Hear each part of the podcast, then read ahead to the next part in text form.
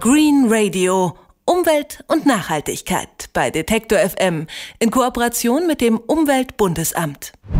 Vogelfutter steht jetzt im Winter in jedem Supermarkt gleich neben Streusalz und Schneeschaufeln. Wer sich ein paar Futterbällchen vors Fenster hängt, der hat immer was zu gucken, denn natürlich sehen Meise und Fink ganz niedlich aus, wenn man ihnen beim Knabbern zusieht.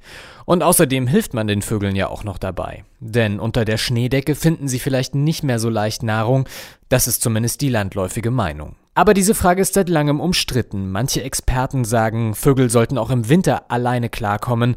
Womöglich schadet ihnen das viele Füttern sogar. Ob das so ist, kann uns Wolfgang Fiedler sagen. Er arbeitet in Radolfzell am Bodensee beim Max-Planck-Institut für Ornithologie. Guten Tag, Herr Fiedler. Guten Tag. Ich habe ja gehört, dass die Meinungen beim Thema Vögelfüttern selbst unter Ihren Wissenschaftskollegen auseinandergehen.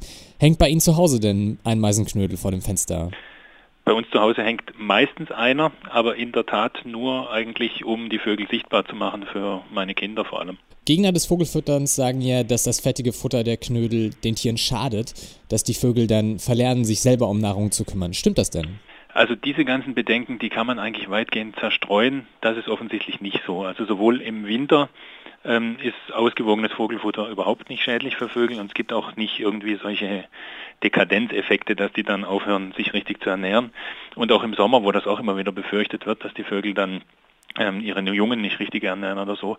Da gibt es eigentlich keine belastbaren Hinweise darauf, dass das passiert. Also aus dieser Richtung droht offensichtlich nach allem, was wir jetzt wissen, keine Gefahr. Überzeugte Vogelfütterer glauben mir, dass sie wirklich Vögel vor dem Aussterben retten. Schließlich finden Vögel ja gerade im Winter bei Schnee keine Insekten oder Samenkörner mehr zum Essen. Profitieren denn aussterbende Arten vom Vogelfutter? Kaum. Und das ist ja einer der Kritikpunkte auch, dass man sagt, hier wird sehr, sehr viel Geld und Energie in die Unterstützung der häufigsten 20 oder 30 Vogelarten gesteckt in Deutschland, wenn es überhaupt so viele sind. Man erreicht natürlich die wirklichen Sorgenvögel nicht. Äh, das liegt einmal daran, dass die seltensten unserer heimischen Vögel in der Regel Zugvögel sind, die im Winter sowieso nicht hier sind. Und zum anderen sind das auch nicht unbedingt die, die ganz nahe beim Menschen leben. Wo man aber natürlich schon was erreichen kann, mindestens lokal, das sind diese schleichenden Verluste von Arten, die uns heute noch häufig vorkommen. Also zum Beispiel der Feldsperling, der Haussperling oder auch solche Arten wie der Distelfink, also der Stieglitz. Die würden wir jetzt noch als häufig empfinden, aber wir wissen, dass die vielerorts zurückgehen und das kann man vermutlich regional schon durch Zufütterung ein bisschen beeinflussen. Allerdings wirklich äh, wirkungsvoll eigentlich nur bei den Arten, die sich von Körnern ernähren. In manchen Ländern ist es ja üblich, dass Vögel das ganze Jahr über gefüttert werden. Es gibt auch deutsche Wissenschaftler, die das in Ordnung finden. Schließlich gibt es ja heute weniger Insekten als noch vor Jahrzehnten. Die Vögel finden also im Sommer auch vielleicht nicht mehr ganz so leicht Nahrung. Wie stehen Sie dazu? Den reinen Insektenverlust kann man sicherlich nicht durch, durch Körnerfutter sowieso nicht äh, ausgleichen, aber auch eigentlich nicht durch Fettknödel.